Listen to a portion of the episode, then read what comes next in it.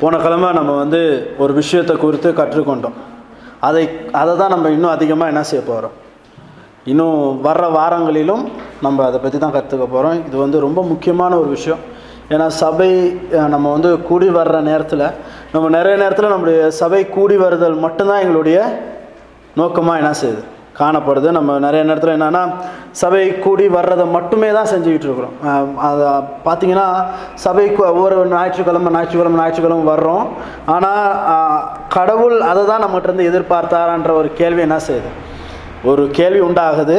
அதனால தான் நம்ம வந்து இந்த ஒரு பகுதிக்குள்ளாக என்ன செய்தோம், கடந்து வந்தோம். நம்ம வந்து கடந்த கிழமை வாசித்த ஒரு பகுதி தான், அதுக்கே நாங்கள் மறுபடியும் கடந்து செல்ல போகிறோம். நெகேமியா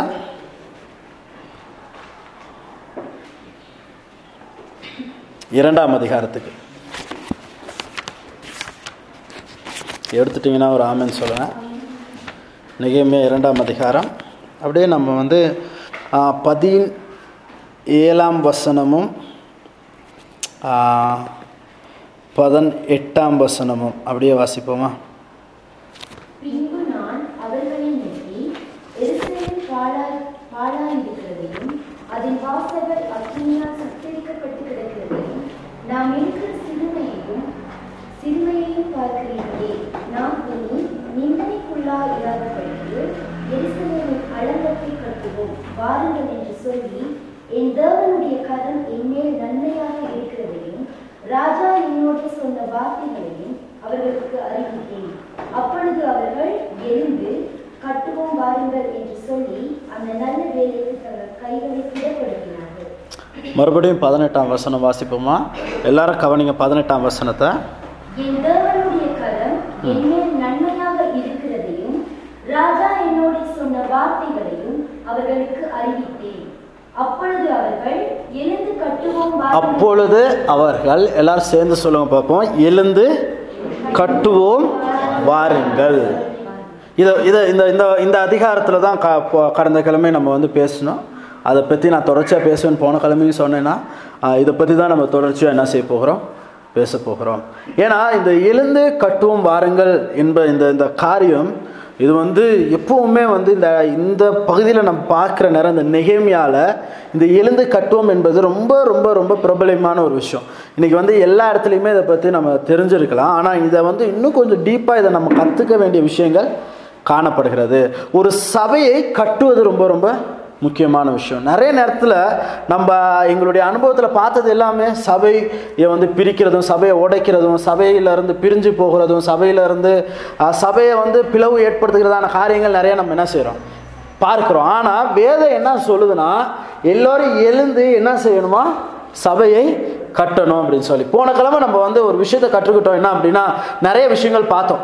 எப்படி தாவீது வந்து ஒரு என்னது ஒரு ஆலயத்தை கட்ட விரும்பினா அதுக்கு எப்படி அவன் வந்து பொருள் சேர்த்தான், அந்த பொருள் சேர்த்ததை கொண்டு சாலமோன் எப்படி அந்த சபையை என்ன செய்தான், கட்டி முடித்தான். நல்லா கவனிச்சுக்கோங்க, சபை கட்டுதல் வந்து ரொம்ப முக்கியமான ஒரு விஷயமா என்ன செய்யுது காணப்படுது. ஏன்னா பழைய பாடை விட புதிய பாடல தான் கர்த்தர் ஒரு சபையை என்ன செய்கிறார், தெரிவு செய்கிறார். எத்தனை பேர் ஆமென் சொல்றீங்க? இந்த புதிய பாடல தான் ரொம்ப ரொம்ப முக்கியமான இடத்த என்ன செய்கிறார், சபைக்கு வழங்குகிறார். ஏன்னா சபைக்கு தலையா யார் இருக்கிறா, இயேசு கிறிஸ்து இருக்கிறார். எத்தனை பேர் ஆமென் சொல்கிறீங்க? இன்னைக்கு நிறைய இடத்துல நம்ம புரிஞ்சுக்க தவறுற விஷயம் அதுதான். இந்த இடத்துல நம்ம வந்து எழுந்து கட்டணும் அப்படின்னா நான்கு முக்கியமான காரியங்களை இந்த இந்த பகுதி சொல்லுது. இந்த நெகேமியாவில் நம்ம வந்து இந்த பகுதிகள் வாசிக்கிற நேரம் நமக்கு நான்கு முக்கியமான காரியங்களை என்ன செய்கிறது, நமக்கு கற்றுத்தருகிறது. அதில் முதலாவது முக்கியமான காரியம் என்ன அப்படின்னா எங்களுடைய நோக்கம் கர்த்தராக இருக்க வேண்டும். எங்களுடைய காரியங்களில் கர்த்தருக்கு என்ன செய்ய வேண்டும், முதலிடம் அளிக்க வேண்டும். அதை தான் இந்த வசனம் என்ன செய்யுது, தெளிவாக சொல்லுது. அதை வந்து நம்ம இன்னொரு வசனத்தோடு நாங்கள் பார்க்க போகிறோம். அப்படியே திருப்பிக் கொள்ளுங்க ரோமர். நம்ம ஒரு காரியத்தை செய்கிறோம் அப்படின்னா கர்த்தர் எங்களோடு எப்போவுமே என்ன செய்கிறாரா, கூட இருக்கிறார். எத்தனை பேர் ஆமென்னு சொல்கிறீங்க? அந்த வசனத்தை நம்ம வாசிக்க கேட்போமா? அப்படியே திருப்பிக்கோங்க ரோமர் எட்டாம் அதிகாரத்துக்கு திருப்பிக் கொள்வோம்.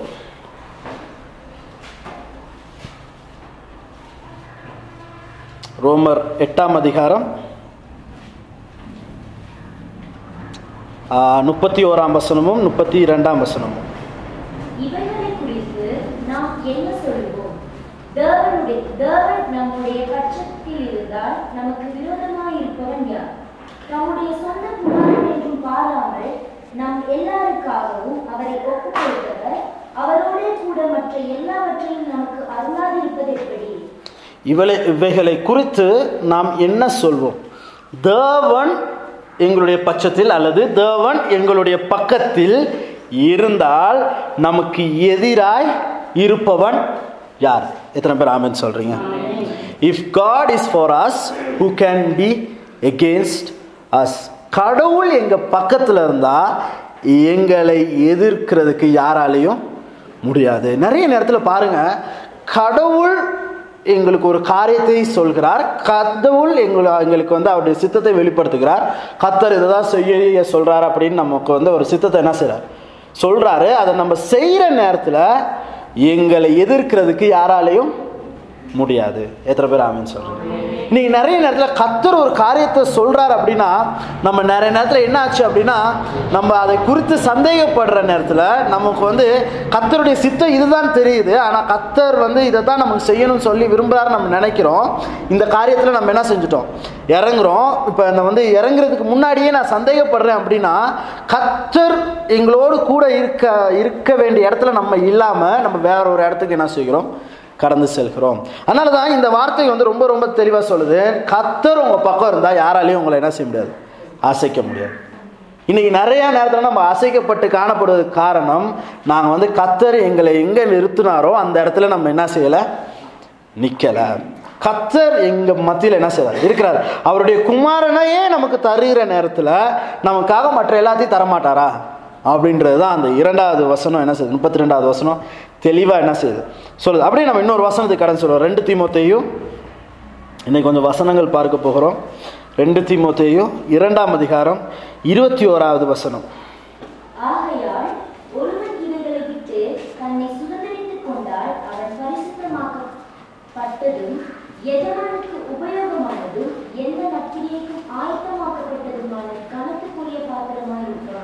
இப்போ இங்கே பாருங்கள், நம்ம வந்து இந்த வசனத்தை நம்ம வாசிக்கிற நேரம் ஒருவன் இவைகளை விட்டு தன்னை சுதந்தரித்து கொண்டால் அவன் பரிசுத்தமாக்கப்பட்டதும் எஜமானுக்கு உபயோக உபயோகமானதும் எந்த நல் செயல்களுக்கும் ஆயத்த செய்யப்பட்டதுமான மதிப்பு தக்க பாத்திரமாக இருக்கிறான். கடவுள் நம்மளை வந்து ஒரு வேலைக்காக எங்களை ஆயத்தம் செய்திருக்கிறார் அப்படின்னா, கடவுள் வந்து எங்களை ஒரு நோக்கத்துக்காக எங்களை என்ன செய்திருக்கிறார் கொண்டு வந்திருக்கிறார் அப்படின்னா, கடவுள் எல்லாவற்றிலையுமே முழுமையாக எங்களை என்ன செய்கிறார் தயார் செய்து ஒரு இடத்துக்கு என்ன செய்கிறார் கொண்டு வரார். நீ இதை தான் செய்ய போகிற, இதுக்கு தான் உன்னை ஆயத்தம் செய்கிறேன். கடவுள் எங்களை ஒரு நோக்கத்துக்காக என்ன செய்கிறார் கொண்டு வர்ற நேரத்தில் ஆண்டவர் முழுமையாக அந்த இடத்துல நம்மளை என்ன செய்கிறார் கொண்டு வந்து நிறுத்துகிறார். இன்றைக்கி நம்ம நிறைய நேரத்தில் நிறைய போராட்டங்கள், கர்த்தர் ஆண்டவர் இதை தான் செய்ய சொன்னார், அதை சொ செய்ய சொல்லி தான் நான் என்ன செஞ்சேன் ஏறங்கண்ணே. ஆனால் இன்றைக்கி நான் இன்றைக்கி போகிற போராட்டங்களை பார்த்தா இந்த ஒரு விஷயத்தினால தான் என்ன செய்ய வேண்டியதாக இருக்குது, இந்த ஒரு பிரச்சனைனால தான் இன்றைக்கி இவ்வளோ போராட்டமாக இருக்குது. நான் அதை செய்யாமல் இருந்திருந்தால் எனக்கு என்ன செஞ்சுருக்காது, இவ்வளோ கஷ்டம் இருந்திருக்காதுன்னு நமக்கு என்ன செய்யும் தோணும். ஆனால் நல்லா புரிஞ்சுக்கோங்க, கர்த்தர் இந்த இடத்துல உங்களை கொண்டு வந்திருக்கிறார் அப்படின்னா கர்த்தர் ஏதோ ஒரு பெரிய ஒரு நோக்கத்தை உங்களுடைய வாழ்க்கையில் என்ன செய்திருக்கிறார் வைத்திருக்கிறார். அதுதான் ரொம்ப ரொம்ப முக்கியமானது. கர்த்தர் ஏதோ ஒரு பெரிய காரியத்தை இங்கே இருக்கிறதான ஒவ்வொருத்தருடைய வாழ்க்கையிலையும் செய்வதற்காகத்தான் தேவன் எங்களை ஒரு நோக்கத்துக்காக எங்களை இந்த சபையில் ஒருவராக எங்களை என்ன செய்திருக்கிறார் ஏற்படுத்தியிருக்கிறார். அப்போ நல்லா புரிஞ்சுக்கோங்க, இன்றைக்கி நம்ம வந்து நம்முடைய நோக்கம் எல்லாமே நம்ம வந்து கற்றுக்கிற போகிற விஷயம்னா என்ன அப்படின்னா, எழுந்து கட்ட போகிறோம், ஒரு சபையை கட்ட போகிறோம். அப்படி சபையை கட்டுற நேரத்தில் எங்களுடைய முதலாவது நோக்கம், முதலாவது விஷயம் நாலு விஷயம் பார்க்க போகிறோம். அதில் முதலாவது முக்கியமான விஷயம் எங்களுடைய நோக்கம் கர்த்தராக இருக்க வேண்டும். ஆமென். இதுதான் ரொம்ப முக்கியமானது. நான் வந்து இதுக்கப்புறம் மூன்று விஷயங்கள் இருக்குது, இதை ஏன் நான் இன்னும் திரும்ப திரும்ப சொல்கிறேன் அப்படின்னா இதுதான் மிக மிக மிக முக்கியமான ஒரு விஷயம். எத்தனை பேருக்கு புரியுது? கர்த்தர் அந்த இடத்துல இல்லைன்னா நீங்கள் என்ன தான் செஞ்சாலும் பயன் கிடையாது.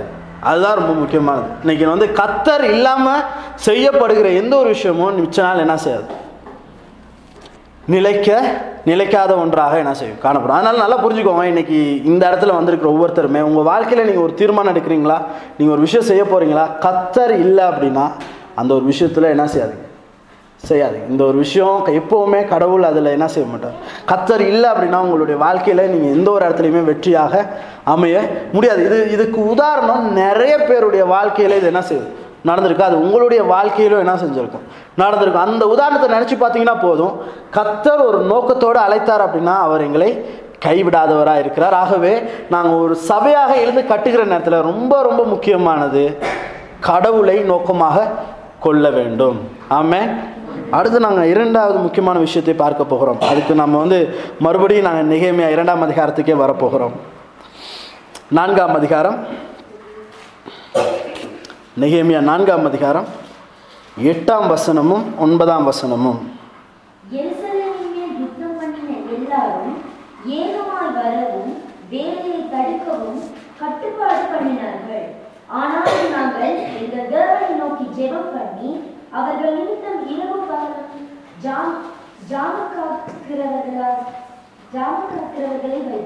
இங்க பாருங்க, எருசலேம் மேல் யுத்தம் பண்ண எல்லோரும் ஏகமாய். இப்ப பாருங்க, ஒரு சபையை அவங்க கட்ட ஆரம்பிக்கிற நேரத்தில் இந்த எருசலேமை நோக்கி எல்லாரும் என்னவா வராங்களா?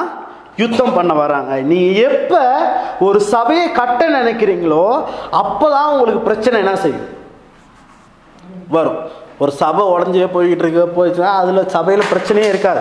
யாரும் நம்மளை நோக்கி வரமாட்டாங்க, யுத்தம் பண்ண மாட்டாங்க. நீ நல்லா புரிஞ்சுக்கோங்க, நீங்கள் இந்த சபையை நீங்கள் கட்ட ஆரம்பிச்சிங்கன்னா உங்களை நோக்கி யுத்தம் பண்ணுவதற்கு நிறைய பேர் என்ன செய்கிறாங்க, தயாராக இருக்கிறாங்க. அப்போ நல்லா புரிஞ்சுக்கோங்க, நாங்கள் எழுந்து கட்ட போகிறோம். நம்ம வந்து போன கிழமை ஒரு தீர்மானத்துக்குள்ளே வர்றோம். அப்படி எழுந்து கட்ட போகிறோம் தீர்மானத்துக்குள்ளே நீங்கள் வந்த பிறகு முதலாவதாகவே நம்மளை போர் தொடுக்க, நமக்கு யுத்தம் பண்ணுவதற்கு ஒரு கூட்டம் எப்போவுமே என்ன செய்யும், தயாராக இருக்கும். இது வந்து சாதாரணமான ஒரு விஷயம் அல்ல. நீங்கள் ஒரு முடிவு எடுத்துட்டிங்கன்னா அதை த உடைக்க, அதை வந்து அதிலிருந்து நம்மளை வந்து பின்வாங்க வைக்க நிறைய சக்திகள் நம்ம பின்பதாக என்ன செய்யும், கிரியை செய்யலாம். அதே மாதிரி தான் ஒரு காரியம் இந்த இடத்துல ஏற்படுது. என்ன செய்கிறாங்க பாருங்கள். அப்படி ஒரு விஷயம் நடக்கிற நேரத்தில் ஆனாலும் நாங்கள் என்ன செய்தோம், தேவனை நோக்கி ஜெபம் பண்ணி, அதை எப்படி பண்ணாங்கன்னா இரவும் பகலும் பாதுகாக்க ஆரம்பித்தாங்க, ஜெபம் பண்ண ஆரம்பித்தாங்க. இது ரொம்ப முக்கியமான ஒரு வசனம். அது இது ரொம்ப ரொம்ப முக்கியமான ஒரு இடத்த என்ன செய்யுது, வகிக்குது. அவங்க வந்து அவங்களை நோக்கி அவங்கள வந்து வந்து அவங்கள வந்து தாக்க வர்ற நேரத்தில் கர்த்தர் இந்த இடத்துல பாருங்கள், இந்த வசனம் ரொம்ப அருமையாக சொல்கிறாரு. கடவுள் வந்து இது ரொம்ப முக்கியம். ஏன்னா நீங்கள் எழுந்து கட்ட ஆரம்பிக்கிற நேரத்தில் உங்களுக்கு எதிராக நிறைய விஷயங்கள் என்ன செய்யலாம், வரலாம். ஆனால் நமக்கு ரொம்ப ரொம்ப முக்கியமானது, இந்த மாதிரி நம்மளுடைய சோர்வுகளுக்கு உண்டு பண்ணுகிற காரியங்கள் நமக்கு வருகிற நேரத்தில் நம்ம விசுவாசத்தோடு நம்ம ஜெபம் செய்து இந்த திட்டம் கர்த்தர் எதை கொடுத்தாரோ அதை நோக்கி கடந்து செல்லுதல் முக்கியமானது. ஆமென்.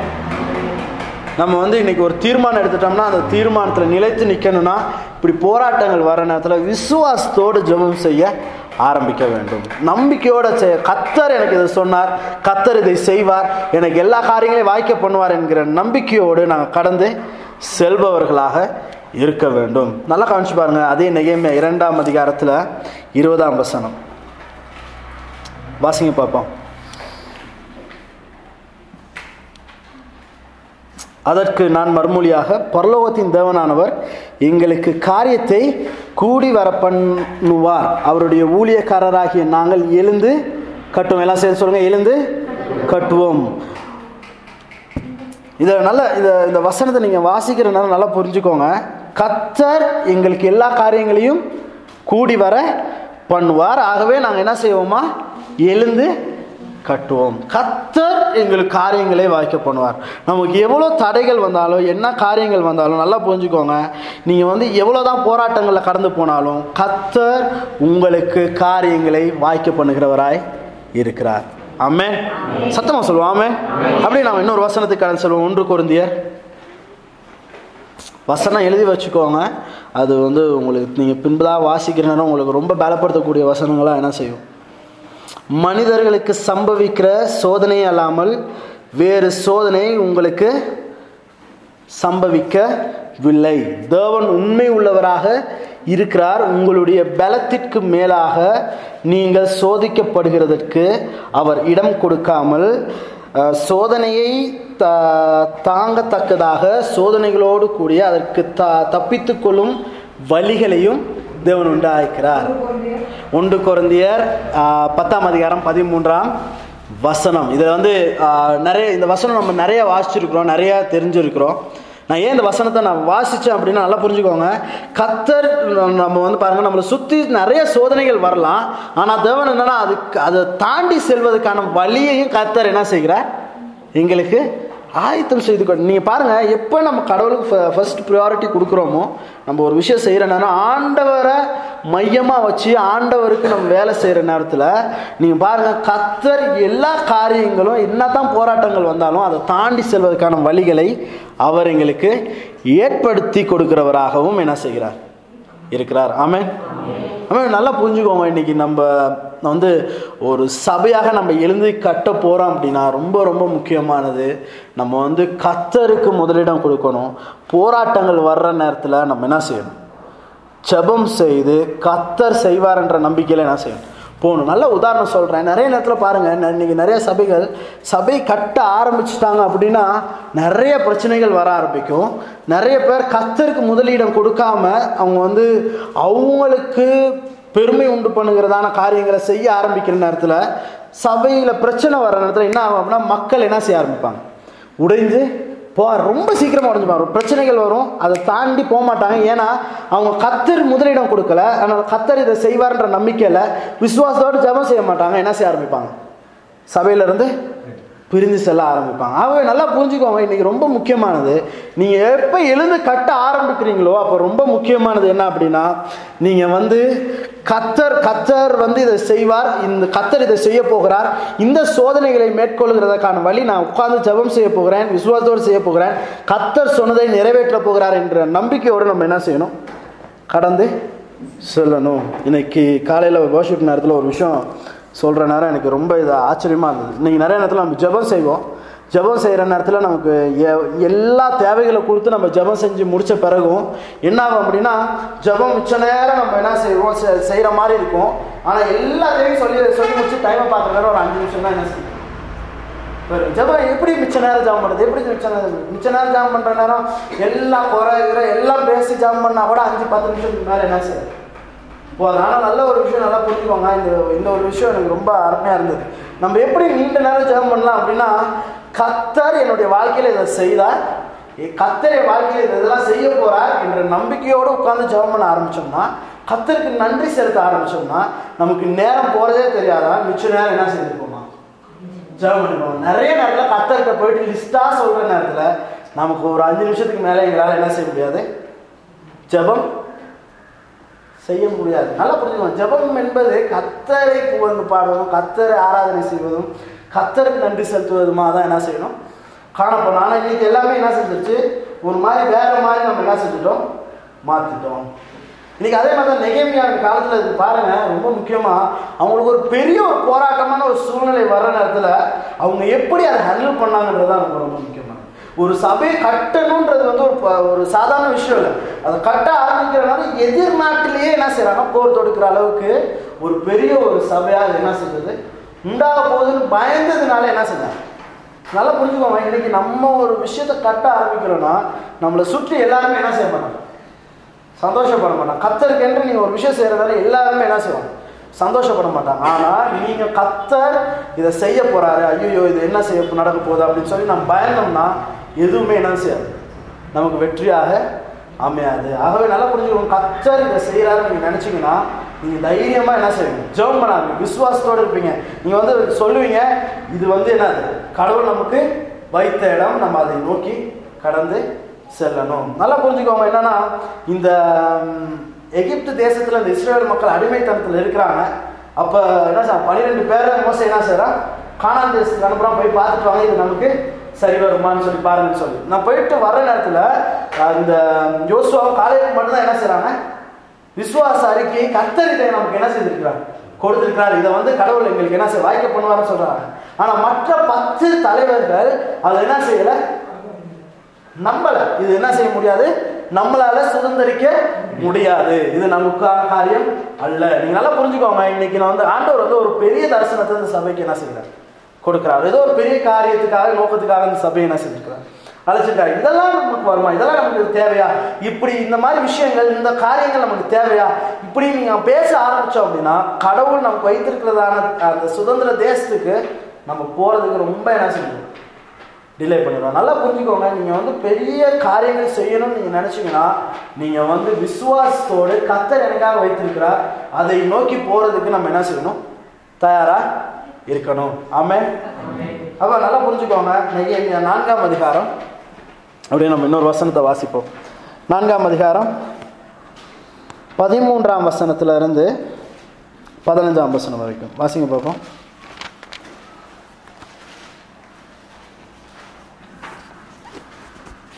அப்பொழுது நான் அலகத்துக்கு ஆமாம் பதிமூணுலேருந்து அப்பொழுது நான் அலகத்துக்கு பின்னாக இருக்கிற பலமான இடங்களிலும் மேடுகளிலும் பட்டயங்களையும் ஈட்டிகளையும் வில்லுகளையும் பிடித்திருக்கிற ஜனங்களை குடும்பங்களாக குடும்பமாக நிறுத்தினேன். அதை நான் பார்த்து எழுப்பி பிரபுக்களையும் அதிகாரிகளையும் மற்ற ஜனங்களையும் நோக்கி அவர்களுக்கு பயப்படாதிருங்கள். நீங்கள் மகத்துவமும் பயங்கரமான ஆண்டவரை நினைத்து உங்கள் சகோதரருக்காகவும் உங்கள் குமாரருக்காகவும் உங்கள் குமாரத்திகளுக்காகவும் உங்கள் மனைவிகளுக்காகவும் உங்கள் வீடுகளுக்காகவும் யுத்தம் பண்ணுங்கள் என்றேன். பதினஞ்சு எங்களுக்கு செய்தி தெரிய வந்ததென்றும் தேவன் அவர்களை ஆலோசனையை அபத்தமாக்கினார் என்றும் எங்களை பகைஞர் கேட்டபோது நாங்கள் எல்லோரும் அவரவர் தங்கள் வேலையை செய்ய அலங்காரத்துக்கு திரும்பினோம். இப்போ நல்லா காணுங்க, இந்த இந்த இந்த மூன்று வசனம் நம்ம வாசிக்கிற நேரம் நம்முடைய குடும்பங்களுக்காக யுத்தம் பண்ணுவதற்காக என்ன செஞ்சான்னா அந்த குடும்பங்கள்லேருந்தே ஆக்கள் என்ன செய்தான், நிறுத்தி வச்சான். நல்லா புரிஞ்சுக்கோங்க, இதில் ஒரு இடத்துல ஆளு சொல்கிறாரு, இது நீங்கள் வந்து யாரை நினச்சிங்க, நீங்கள் மகத்துவம் பயங்கரமான ஆண்டவரை என்ன செய்யுங்க நினைத்து கொள்ளுங்க, அவர் உங்களோடு என்ன செய்கிறார் இருக்கிறாரு. இன்றைக்கி நம்ம தைரியப்படணும், பெரிய ஒரு காரியத்தை செய்யணும்னா கர்த்தர் வந்து பெரிய சபைகளை உண்டாக்குறது இல்லைன்னு நினைக்கிறோம் நம்ம. நமக்கு வந்து பெரிய பெரிய முப்பதாயிரம் சபைகள் நாற்பதாயிரம் பேர் இருக்கிற சபைகள் இதெல்லாம் பார்த்தா பெருசு, இது வந்து நமக்கு ஆண்டவர் என்ன செய்யலை கொடுக்கலன்னு நினைக்கிறோம். இன்றைக்கி நிறைய சபை போதகர்களும் அப்படி தான் நினைக்கிறாங்க, விசுவாசிகளும் அப்படி தான் நினைக்கிறாங்க. நல்லா புரிஞ்சுக்கோங்க, என்ன அப்படின்னா ஏன்னா பயம். இன்றைக்கி வந்து அவ்வளோ பெரிய ஒரு காரியம் கர்த்தர் எனக்கு வைத்திருக்கிறாரான்ற ஒரு ஒரு எண்ணம் என்ன செய்யுது உண்டாகுது. இந்த சபை ஆண்டவர் வந்து பெரிதாக்குறார் அப்படின்ற ஒரு எண்ணம் எப்படி வரும் அப்படின்னா எனக்கு அந்த விசுவாசம் என்ன செய்யணும் வரணும். இது நிரம்பி வளைய போகிறது, இந்த இடத்துல மூன்று ஆராதனைகள் நடக்க போகுது, இதில் என்ன செய்ய போகிறாங்க மக்கள் வரப்போகிறாங்க அப்படின்ற ஒரு எண்ணம் எனக்குள்ளே வந்து அந்த விசுவாசமும் எனக்குள்ளே என்ன செய்யணும் உண்டாகணும். மக்கள் என்ன செய்ய போகிறாங்க, தேடி வரப்போகிறாங்க. மக்கள் ஒரு உண்மையான வேதத்தின் அடிப்படையில் உள்ள சபையை என்ன செய்கிறாங்க தேடுறாங்கன்ற ஒரு எண்ணம் நமக்குள்ளே என்ன செய்யணும் உண்டாகணும். மக்களுக்கு கர்த்தர் தேவை என்கிற எண்ணம் நமக்கு என்ன செய்யணும் உண்டாகணும். எத்தனை பேர் ஆமேன்னு சொல்கிறீங்க?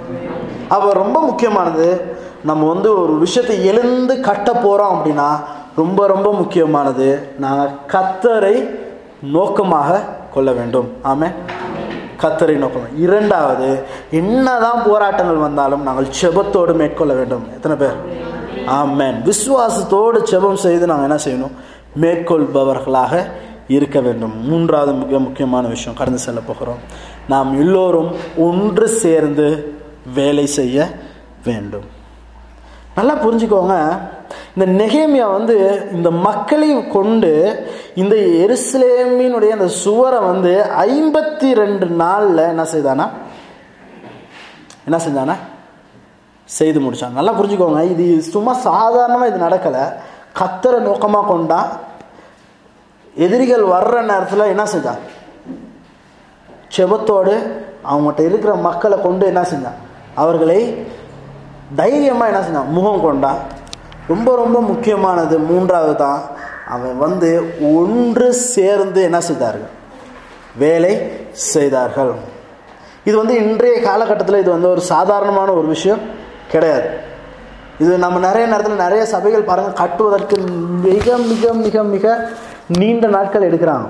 இதை வந்து சும்மா சாதாரணமான ஒன்றாக எல்லாருமே என்ன செய்யறதில்ல பார்க்குறதில்ல. ஏன்னா கர்த்தர் நெகேமியாவின் நாட்களில் நெகேமியாவுக்கு இதை செய்ய முடியும் என்றால் கர்த்தர் இன்று அதை எங்களுக்கும் செய்யக்கூடியவராக இருக்கிறார். ஆமென் ஆமென். ஏன்னா ரொம்ப முக்கியமானது இது. ஏன்னா நான் சபை கட்டுற நேரத்தில் மக்களுடைய உற்சாகத்தை எப்போவுமே என்ன செய்கிறேன் ரொம்ப. ஏன்னா மக்கள் ஒன்று சேரலைன்னா, கர்த்தருடைய நோக்கத்துக்காக மக்கள் ஒன்று திரளன்னா, நம்மளை கர்த்தர் தெரிவு செய்து எங்களுக்கு ரட்சிப்பை கொடுத்து அவருடைய இரத்தத்தை எங்களுக்காக செய்து இந்த பூமியில் ஒரு நோக்கத்துக்காக எங்களை நிலை நிறுத்தி என்று வைத்திருக்கிறார் என்றால், நம்ம இதை கூட செய்யலைன்னா எங்களுடைய வாழ்க்கையில் பயன் என்னவா என்ன செய்ய முடியும், இருக்க முடியும். எங்கள் கர்த்தர் எங்களை வந்து இத்தனை நாள் நம்ம வைத்திருக்கிறதுக்கான பலன் என்னன்றது தான் என்னுடைய கேள்வியாக இருக்கிறது. ஆகவே நல்லா புரிஞ்சுக்கோங்க, இன்று நல்லா ரொம்ப ரொம்ப முக்கியமானது. நெகேமியா ஐந்தாம் அதிகாரம் பதினாறாம் வசனம் என்ன செய்கிறது, இப்படி சொல்கிறது: ஒரு வயலையாவது நாங்கள் கொல்லவில்லை, அந்த அலங்கத்தின் வேலை வேலையிலே முயன்று நின்றேன்.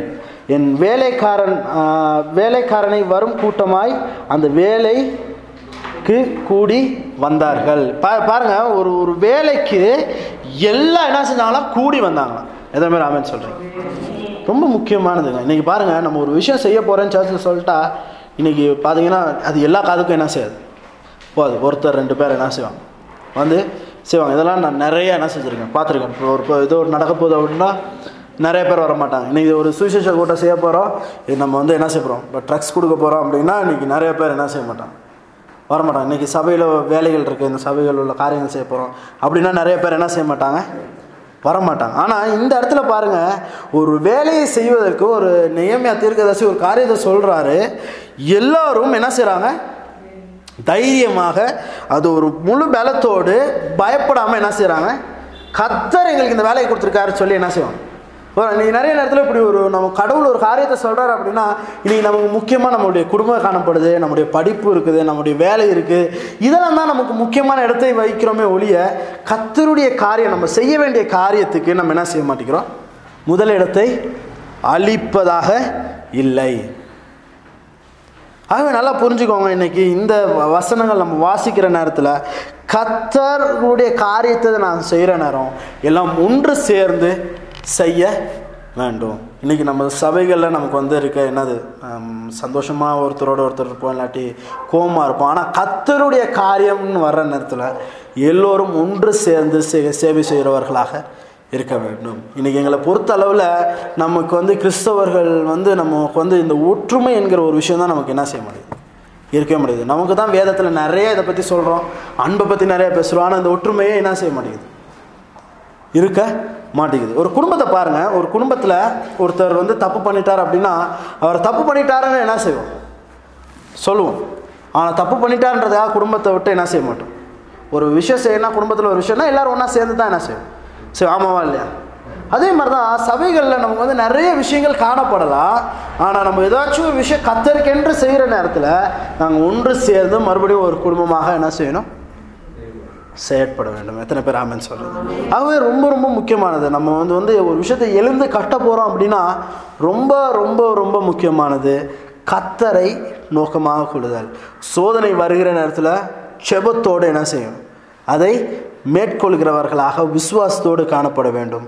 மூன்றாவது, ஒன்று சேர்ந்து கிரியை செய்ய வேண்டும். ஒன்று சேர்ந்து வேலை செய்பவர்களாக இருக்க வேண்டும். எத்தனை பேர் பிரயோஜனமாக இருக்குது? நான்காவது மிக முக்கியமான விஷயத்துக்கு கடன் செல்ல போகிறோம். இது வந்து நம்ம எல்லாம் வந்து எழுந்து ஒரு விஷயத்தை கட்ட போகிறோம், சபையை கட்ட போகிறோம் அப்படின்னா என்ன நடக்குமா, நம்ம வந்து எங்களுடைய ஆவிக்குரிய வாழ்க்கை புத்துயிர் பெறுமா?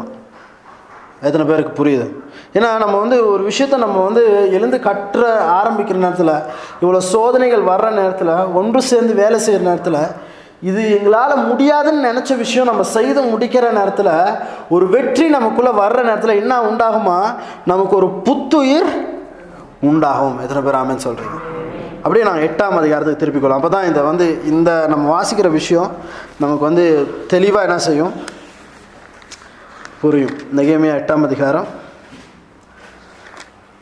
அப்படியே வாசிங்க பார்ப்போம், முதலாம் வசனத்தில் இருந்து. ஜனங்கள் எல்லோரும் தண்ணீர் வாசலுக்கு முன்னான வீதியிலே ஒருமனப்பட்டு கூடி கர்த்தர் இஸ்ரவேலுக்கு கற்பித்த மோசேயின் நியாயப்பிரமாண புஸ்தகத்தை கொண்டு வர வேண்டும் என்று வேதபாரகனாகிய எஸ்றாவுக்கு சொன்னார்கள். அப்படியே ஏழாம் மாதம் முதல் தேதியில் ஆசாமியாகிய எஸ்ரா நியாயப்பிரமாணத்துக்கு புருஷரும் ஸ்திரீகளும் கேட்டு அறியத்தக்க அனைவருமாகிய சபைக்கு முன்பாக கொண்டு வந்து தண்ணீர் வாசலுக்கு முன்னான வீதிக்கு எதிரே இருந்து காலமே தொடங்கி மத்தியானம் மட்டும் புருஷருக்கும் ஸ்திரீகளுக்கும் கேட்டு அறியத்தக்க மற்றவர்களுக்கும் முன்பாக அதை வாசித்தார். சகல ஜனங்களும் நியாயப்பிரமாண புஸ்தகத்திற்கு கவனமாய் செவி கொடுத்தார்கள். வேத பாரனாகிய எஸ்ரா அதற்கென்று மரத்தில் செய்யப்பட்ட ஒரு பிரசன்ன பீடத்தின் மேல் நின்றான். அவன் அண்டையில் அவனுக்கு வலது பக்கமாக மத்தியாவும் செமாவும் அனனியாவும் உரியாவும் இலக்கியாவும் மாஷேயாவும், அவனுக்கு இடது பக்கமாக பெதாயாவும் மிசவேலும் மல்கியாவும் அசூமும் அஸ்வதானாகவும் சகரியாவும் ரசூல்லாவும் நின்றார்கள். எஸ்ரா சகல ஜனங்களுக்கும் உயர நின்று சகல ஜனங்களும் காண புஸ்தகத்தை திறந்தான். அவன் அதை திறந்த போது ஜனங்கள் எல்லோரும் எழுந்து நின்றார்கள். அப்பொழுது எஸ்ரா மகத்துவமுள்ள தேவனாகிய கர்த்தரை சோஸ்தரித்தான். ஜனங்கள் எல்லோரும் தங்கள் கைகளை குவித்து அதற்கு மறுமொழியாக ஆமேன் ஆமேன் என்று சொல்லி குனிந்து முகம் குப்புற விழுந்து கர்த்தரை பணிந்து கொண்டார். இந்த இடத்துல பாருங்க, எல்லாம் நடந்து முடிஞ்சு கர்த்தருடைய வார்த்தையை வாசிக்கிற நேரத்தில் எவ்வளோ பேர் இருந்தாங்க பாருங்கள். இது ரொம்ப முக்கியமாக இதை என்ன செஞ்சுருக்காங்க சொல்லியிருக்காங்க.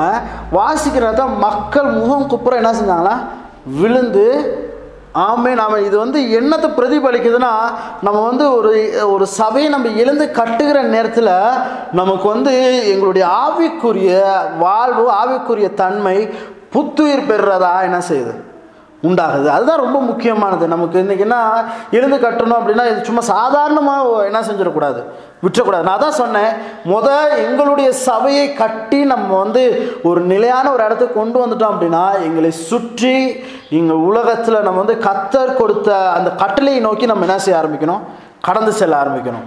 எப்போவுமே இந்த எழுந்து கட்டுவோம் என்கிறதான இந்த பணி ஒவ்வொரு வருடமும் ஒவ்வொரு சபைக்கு ரொம்ப ரொம்ப முக்கியமான ஒரு இடத்த பெறுகிறது. இன்னைக்கு நீங்கள் வந்து அதை நீங்கள் செய்ய தவறிட்டீங்க அப்படின்னா உங்களுடைய ஆவி ஒவ்வொரு வருடமும் அந்த புத்துயிர் பெறுகிறதான தன்மை என்ன செய்துடுமா, இல்லாமல் போய்விடுமா. எத்தனை பேருக்கு புரியுது? எத்தனை பேர் ஆமேன்னு சொல்கிறீங்க? நல்லா புரிஞ்சுக்கோங்க. ஒரு இது வந்து சிங்கப்பூரில் இருக்க நேரம் இந்த ஹொரைசன் பில்டுன்னு சொல்லி ஒரு சீசன் போய்கிட்டே இருக்கு. அப்போ இந்த ஒரு சாட்சி கேட்டு எனக்கு ரொம்ப ரொம்ப ஆச்சரியமாக உண்டான ஒரு விஷயம் தான். ஒரு ஒரு ஒரு ஒரு பெண் வந்து அந்த மேற்படிப்புக்காக ஒரு தொகை பணத்தை என்ன செஞ்சிருந்தாங்க சேமித்து வச்சுருந்தாங்க. கிட்டத்தட்ட ஒரு நாலாயிரம் டாலர்ஸ் அப்படின்னா இங்கே காசுக்கு ஒரு ஐந்து லட்சம் ரூபாய் பெருமதியான ஒரு காசு என்ன செஞ்சாங்க வச்சுருந்தாங்க. அப்போ இந்த சமயத்தில் தான் இந்த எழுந்து கட்டும் சபையில் என்ன செஞ்சுருக்காங்க ஆரம்பிச்சிருக்காங்க. சபையை கட்டுறது ரொம்ப முக்கியம். அந்த சீசன் வந்த நேரம் கடவுள் வந்து இப்போ நான் வந்து உட்காந்து ஜெபம் பண்ணுற நேரம் அவங்க வந்து ஒரு ஒரு மேற்படிப்புக்காக என்ன செஞ்சு கொண்டு இருந்தாங்க ஜெபம் பண்ணி கொண்டாங்க. அவங்க வந்து என் டீமில் இருந்தாங்க. அப்போ இந்த விஷயத்தை வந்து அவங்க ஷேர் பண்ணுற நேரம் எனக்கே ரொம்ப ரொம்ப என்ன செஞ்சு இந்த இதாக அப்போ அவங்க இருந்தது எல்லாமே அவ்வளோதான். அவங்க வந்து செலவுக்கு எல்லா காசுமே அதில் தான் என்ன செய்யுது காணப்படுது, அவ்வளோவே தான் இருந்திருக்கு.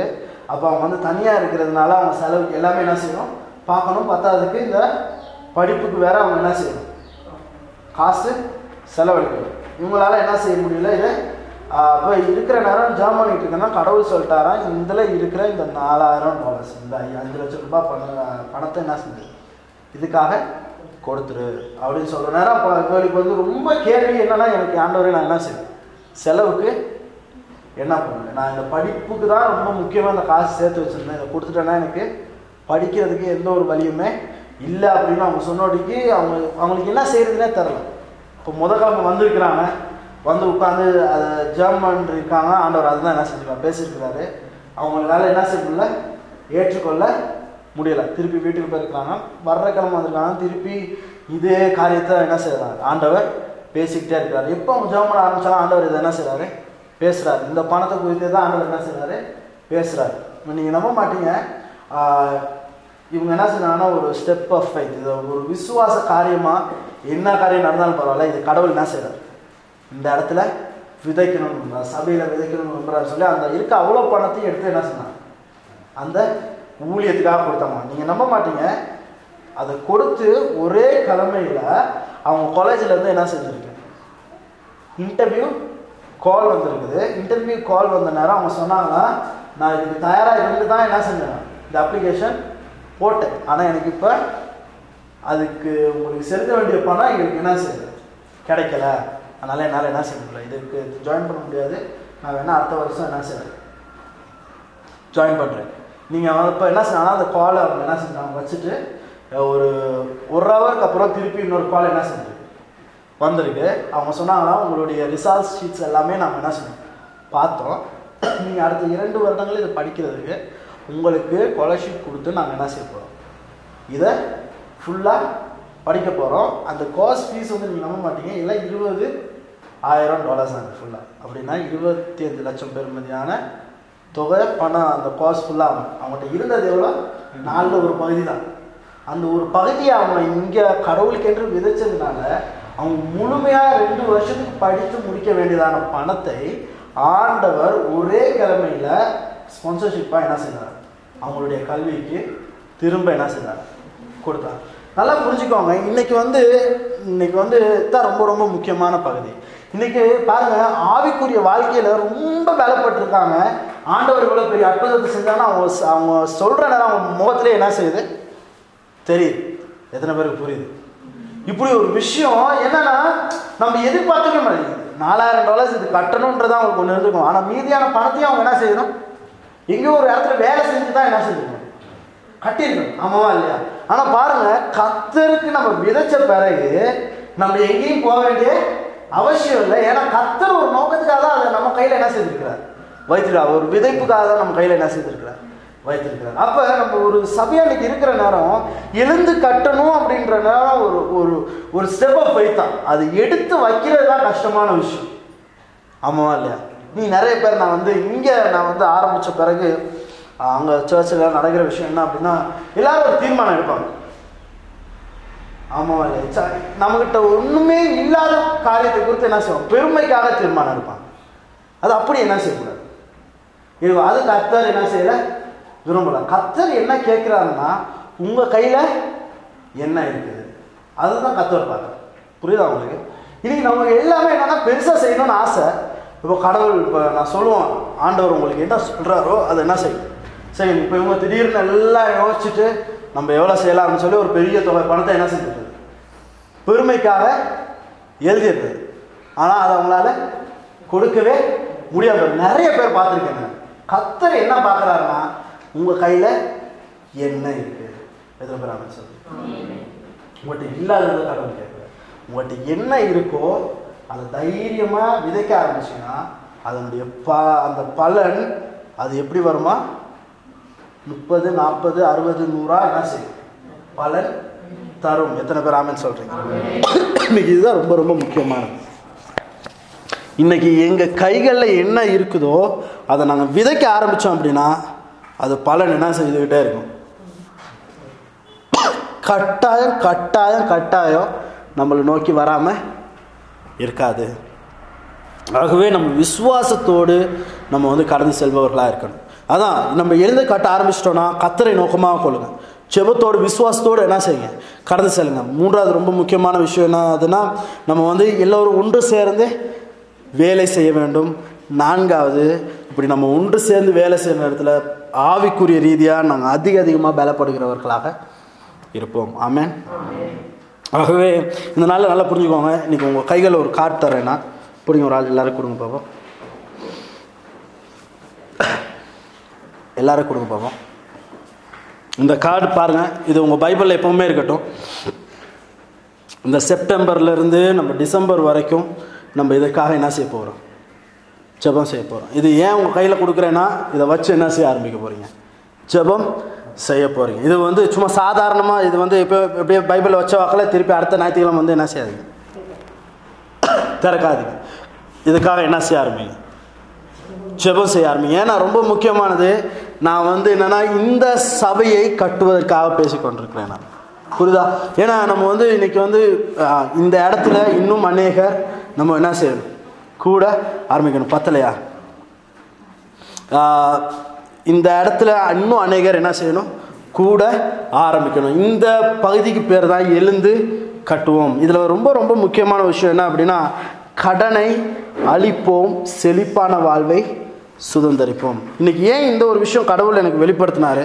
பேசுகிற நேரத்தில் இந்த ஒரு விஷயம் ஆண்டவர் எழுந்து கட்டுவத்துக்கும் கட்டுவமுக்கும் இந்த பகுதிக்கு என்ன ஆண்டவரை சம்பந்தம் அப்படின்னு சொல்லி இன்றைக்கி நிறைய நேரத்தில் நம்ம என்னென்னா கடவுளுடைய காரியங்களுக்கு முக்கியத்துவம் அளிக்காததுனால நிறைய கடனான ஒரு வாழ்க்கையில் நம்ம என்ன செய்திருக்கிறோம், வாழ்ந்து கொண்டிருக்கிறோம். நல்லா புரிஞ்சுக்கோங்க, இன்றைக்கி கத்தர் இடத்துல நம்ம விதைக்கிற நேரத்தில் கத்தர் உங்கள் வாழ்க்கையில் இருக்கிற டெப்ஸ் எல்லா கடன்களையும் அடைத்து செழிப்பான ஒரு வாழ்க்கையை சுதந்திரிப்பதற்கான ஒரு மிக மிக அருமையான ஒரு தருணத்தை இங்கே எல்லாருக்குமே என்ன செய்திருக்கிறார், தந்திருக்கார். எத்தனை பேர் ஆமேன்னு சொல்கிறீங்க?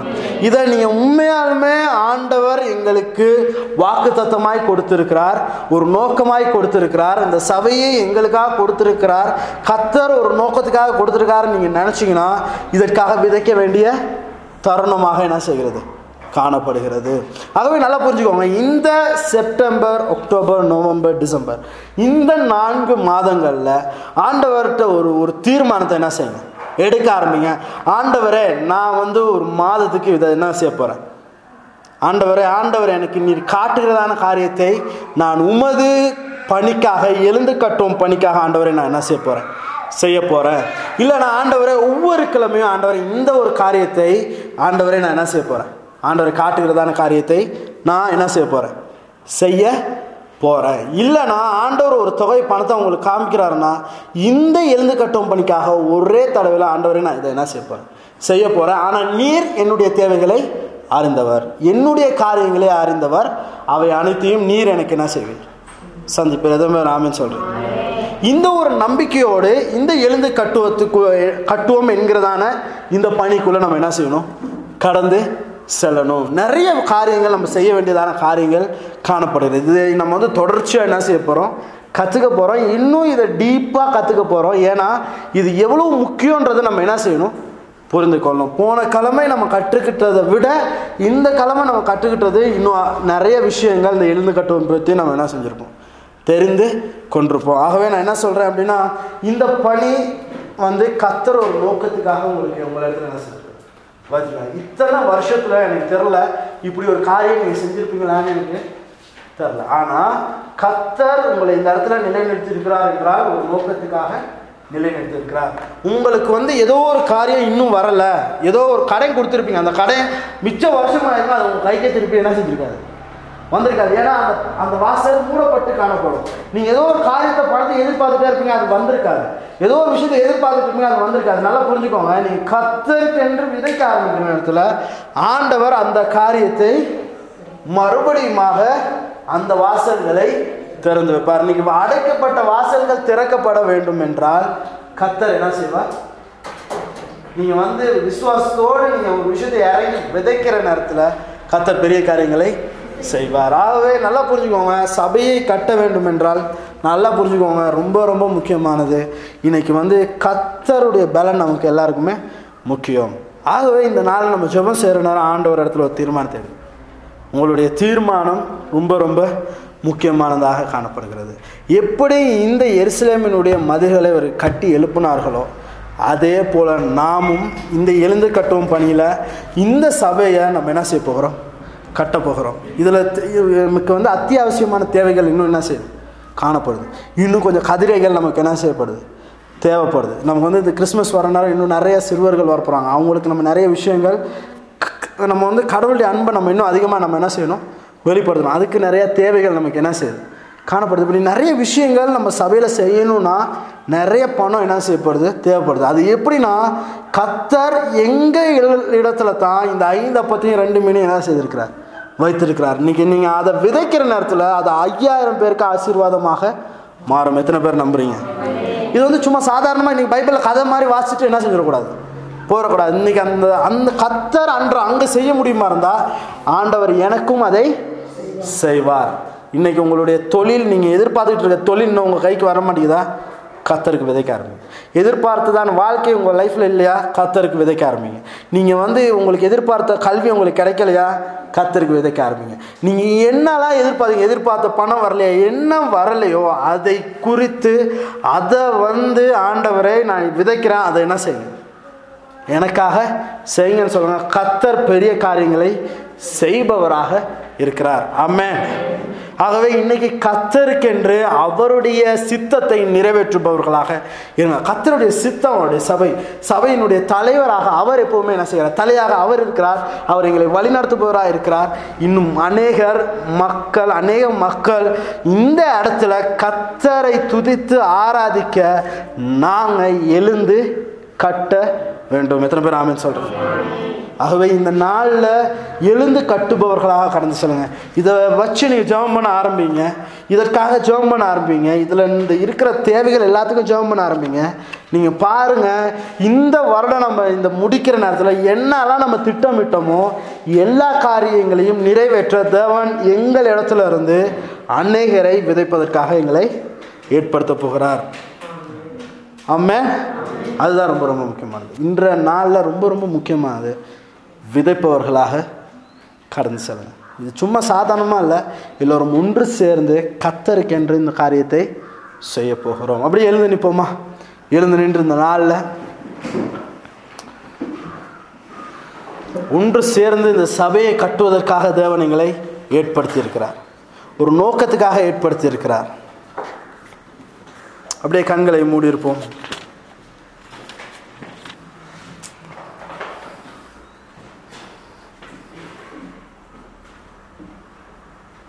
கர்த்தர் எங்களை ஒரு நோக்கத்துக்காக அழைத்திருக்கிறார்.